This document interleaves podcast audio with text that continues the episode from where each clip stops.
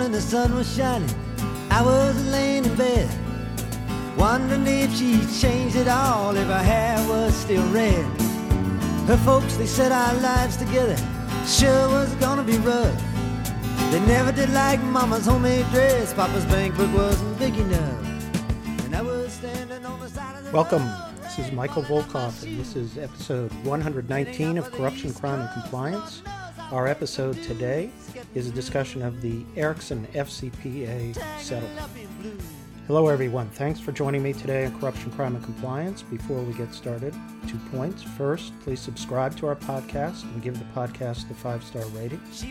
Second, Volkov Law Group uh, offers anti corruption legal and compliance services. We have extensive experience in the design and implementation of anti corruption compliance programs, risk and compliance program assessments, and third party and post acquisition audits. If interested, please contact me at mvolkov at volkovlaw.com.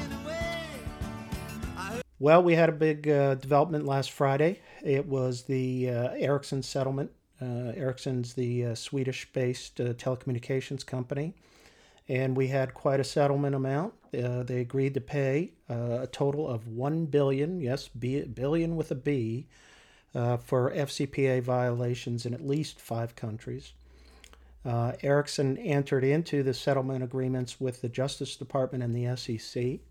They agreed to pay a criminal penalty of over $520 million and approximately 540 million to the SEC.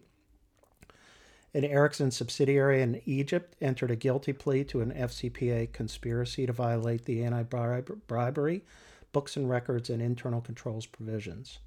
The parent company entered into a three year deferred prosecution agreement, a DPA, which included the requirement to retain an independent monitor. Ericsson's bribery conduct was pervasive and systemic and is outlined in the plea paperwork over a 17 year period. Ericsson engaged in bribery through payments of cash, gifts, and other items of value involving at least uh, five countries Djibouti, China, Vietnam, Indonesia, and Kuwait. So I like to always frame the uh, discussion and the analysis uh, with regard to an FCPA settlement uh, by looking at the factors under the FCPA corporate enforcement policy. Uh, first, the Justice Department determined that Ericsson did not voluntarily disclose this matter. Uh, the nature and scope of violations were serious uh, and included uh, illegal conduct committed by senior executives, most particularly in China, and occurred in five countries over a 17 year period. Ericsson received only partial credit for its cooperation and remediation because it failed to disclose two significant matters. And I'd like to know the backstory on that one. Um, they produced certain materials also in an untimely manner, and they failed to take appropriate disciplinary actions with regard to certain executives and employees involved in the conduct. Um, as noted by the Justice Department, Ericsson's compliance program, uh, and they take two views of this, which is another indication of sort of the refinement of uh, DOJ's analysis of compliance programs. They take a view of the compliance program that Ericsson had at the time uh, the violations occurred, and then uh, at the time of the settlement to see what sort of remediation efforts have been taken. So, first, DOJ noted that Ericsson's compliance program, what a big surprise, was inadequate at the time the violations occurred. And Ericsson now is currently implementing enhanced controls to improve its compliance program. Based on all of these factors, the Justice Department awarded Ericsson only, and I say only, a 15% reduction from the bottom of the uh, applicable United States sentencing guidelines. And what's interesting to think about is had they received full cooperation credit and full remediation credit, how much of a break they could have gotten, uh, and that would have meant a lot in the context of a $1 billion settlement. Further, uh, because Ericsson failed to implement all of the planned compliance enhancements and did not test its new compliance improvements, the Justice Department imposed an independent compliance monitor for three years. As part of the uh, deferred prosecution agreement, Ericsson agreed to cooperate with ongoing DOJ investigations. And it's not known whether or not DOJ is going to prosecute any in- individuals involved in the bribery conduct. But given the length of time involved, any individual prosecutions may be difficult because of potential statute of limitations issues. And FCPA prosecutions are subject to a five year statute of limitations. However, some of the conduct is more recent uh, that occurred here when we go through some of the countries and the specific examples, and that may make it uh, possible for individual prosecutions to occur. So that'll be interesting to see. We should watch for that. Under the uh, deferred prosecution agreement as well, Ericsson's CEO and CFO are required to certify to the Justice Department that Ericsson has met specified disclosure obligations, including a specific requirement that Ericsson disclose any potential violation that occurs during the three year monitoring period.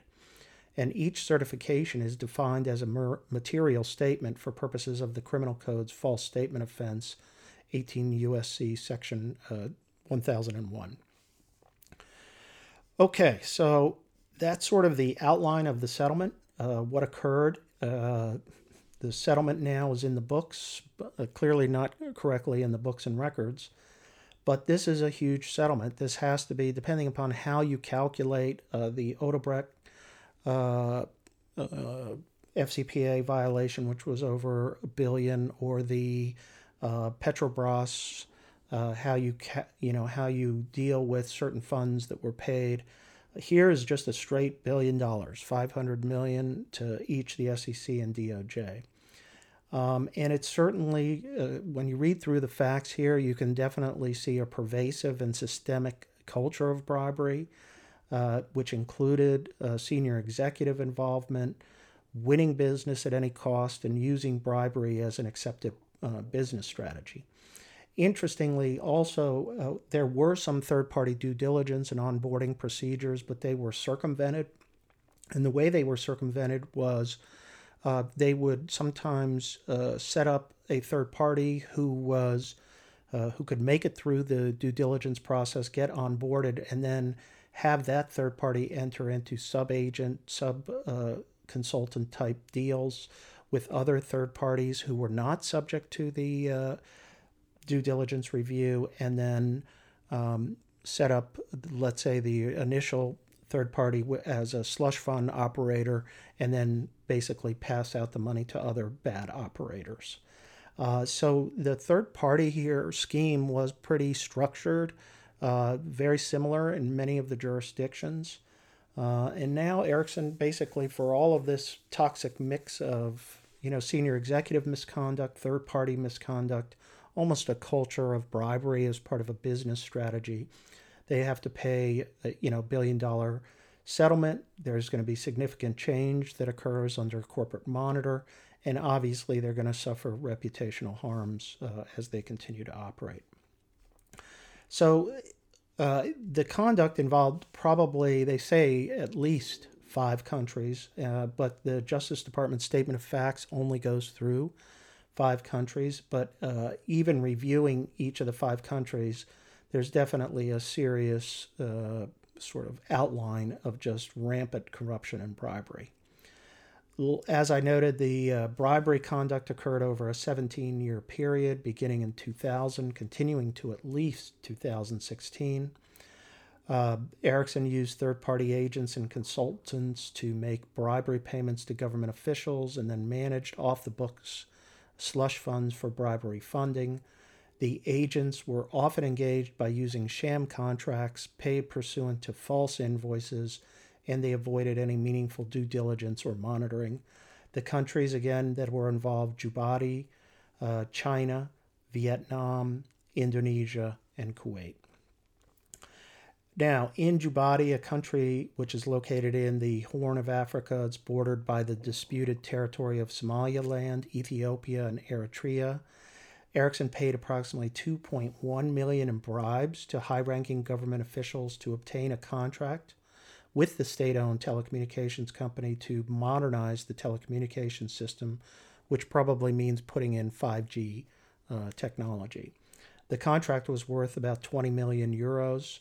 Ericsson retained a consulting company and conducted a due diligence report that basically deliberately ignored a spousal relationship between one of the high ranking government officials and the consulting company. To pay the bribes, Ericsson entered into a sham contract with a consulting company and approved fake invoices to conceal the bribe payments. China uh, and the China conduct, which was pretty outrageous, uh, occurred between 2000 and 2016.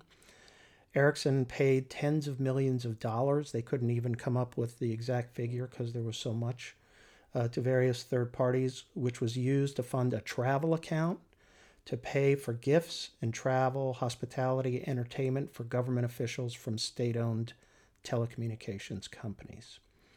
Ericsson specifically used the travel expense account to entertain and win business from officials from the state owned telecommunications companies.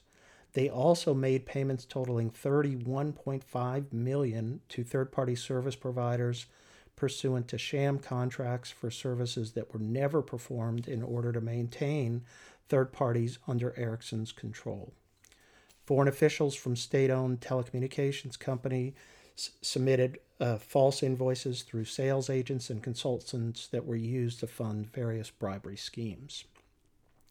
Now, Ericsson used the travel account then to entertain foreign officials and family members in the United States, take luxury cruises in the Caribbean, uh, and only, let's say, two hours of a 16 day trip were reserved for business meetings.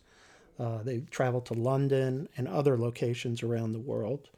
Uh, and Ericsson again used fake invoices and payments made to sales agents for purposes of paying for the entertainment and the travel. In Vietnam, between 2012 to 2015, Ericsson paid 4.8 million in payments to a consulting company uh, to create off-the-books slush funds in order to pay third parties who would not be able to pass Ericsson's due diligence processes. The slush funds were used to pay third parties who would not be able to satisfy Ericsson's third party due diligence process.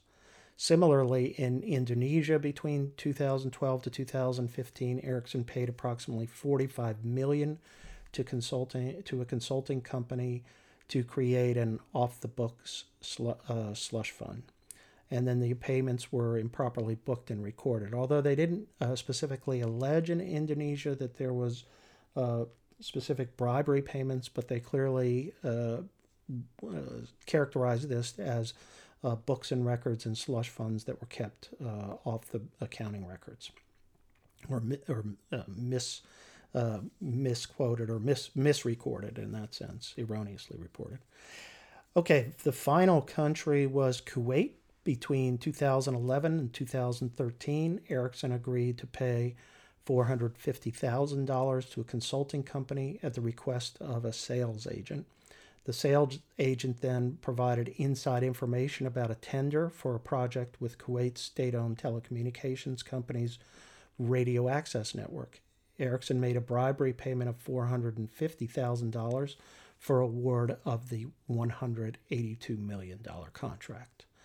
So those are the countries. So a couple points here just to reiterate. Number one, we had senior executive involvement, uh, and that again underscores the importance of C suite uh, risk assessment, C suite misconduct, and the impact that they such misconduct can have on a company.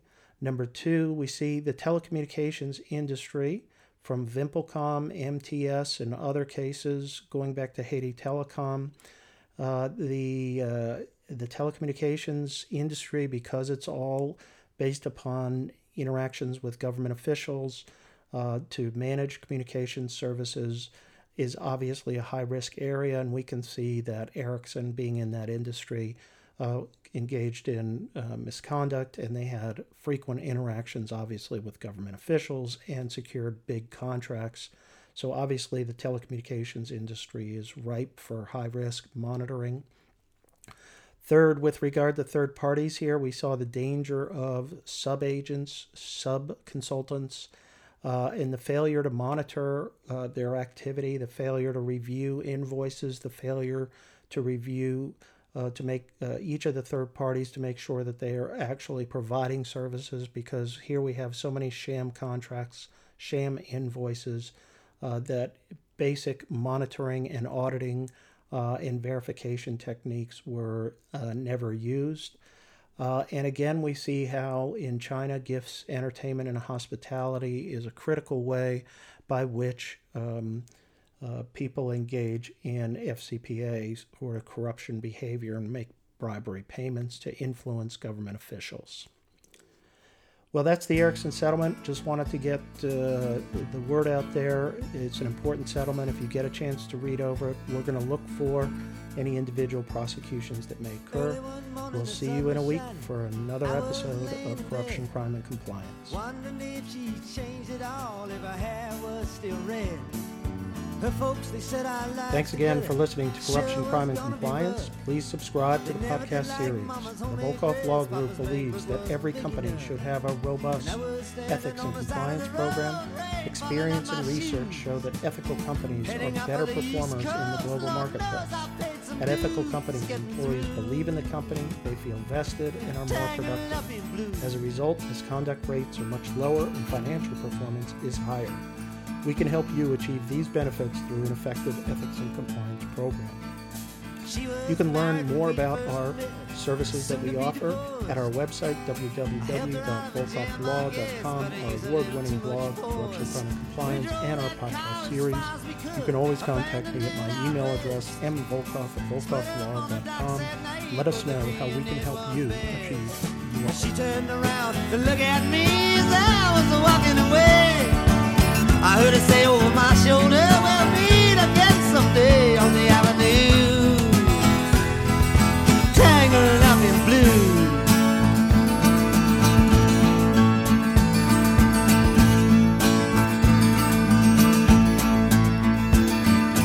I had a job in the great North Woods, working as a cook for a spell. But I never did like it all that much, and one day the axe just fell. So I drifted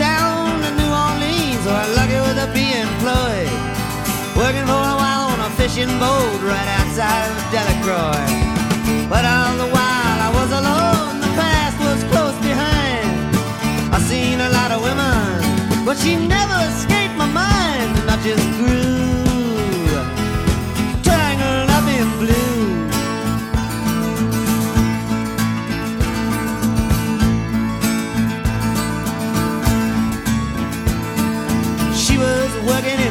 topless place and I stopped in for a beer. I just kept looking at the side of her face in the spotlight so clear. Later on, when the crowd thinned out, I was just about to do the same. She was standing there in back of my chair. I said, Timmy, don't I know your name? I muttered something underneath my breath. She studied the lines on my face. I must admit, felt a little uneasy when she bent down to tie the laces of my shoes blue.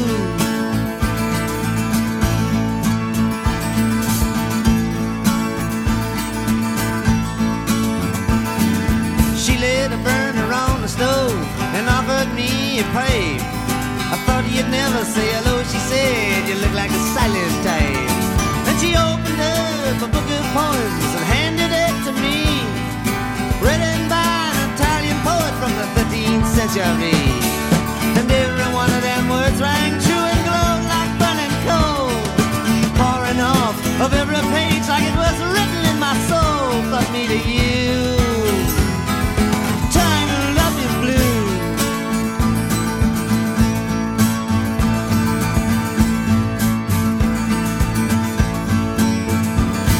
I lived with him on Montague Street, the basement down the stairs.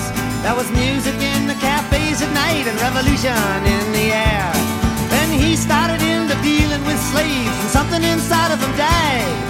She had to sell everything she owned and froze up inside. And when it finally, the bottom fell out, I became withdrawn. The only thing I knew how to do was to keep on keeping on like a bird that flew.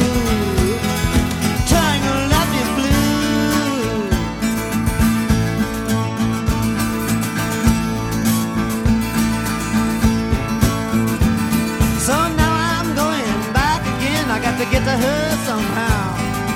All the people we used to know, they're an illusion to me now. Some are mathematicians, some are carpenters' wives. Don't know how it all got started. I don't know what they're doing with their lives. But me, I'm still on the road, heading for another joint. We always did feel the same, we just saw from a different point.